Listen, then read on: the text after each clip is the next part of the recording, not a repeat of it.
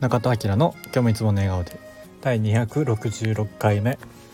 えー、こんばんは。本日12月の10日土曜日ですね。今夜の5時30分ぐらいです、えー、こんばんは。こんにちは。おはようございます。ということで、えー、今日はねちょっと淡路島のイベントに出店してました。またねちょっと戻らないといけないんですけど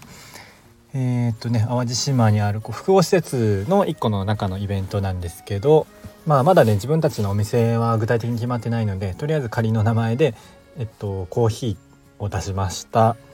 あとはねよもぎの大津ラテを出したんですけどそれがね結構美味しくてえっと、新しいお店でちょっと、ね、よもぎを使って何かいろいろやっていきたいなと思っていて、まあ、よもぎって、えっと、昔からね日本で使われているし、ね、よもぎ団子とかねありますけど、まあ、特に女性系のねその病気とかでね、えーと、効果がある、まあ、効果があるって言ったらダメですけどねよく使われたりするので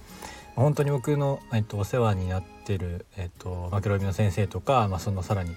えー、と知り合いの若杉ばあちゃんとかもねほんとよもぎの本出したりとかしてるぐらいやっぱよもぎにはすごい力があって薬草。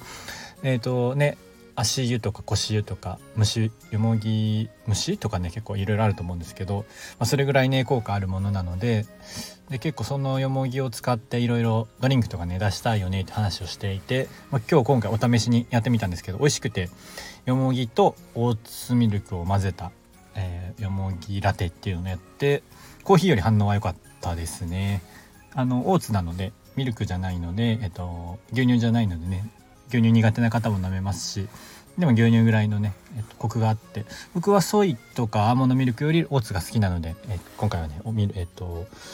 大津ラテでやってみました。ちょっとね今後もこうお店とかにね何か出せそうな感じになればやっていきたいなと思ってます、えー、なんでね今日はちょっとイベント出店してました。ということでまあ売上というより今回は認知ということなのでえっ、とね今後やるお店のちょっとでもね認知になったのかなと思ってます。まあその結構ちゃんと利益取るイベントと認知するイベントって分けないとダメかなと思っていて今回も完全に認知だけの方だったので、まあ、材料費ぐらいは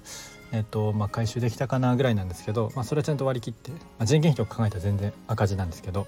えー、うまくねバランスとってやれたらいいかなと思ってます。まあ、今は本当に認知ですねというところで今日は淡路で出店してましたという感じになります。はい、えー、今日は土曜日明日が日曜日ですね。皆さん明日も良い週末をお過ごしください。えー、今日もいつもの笑顔でじゃあまたね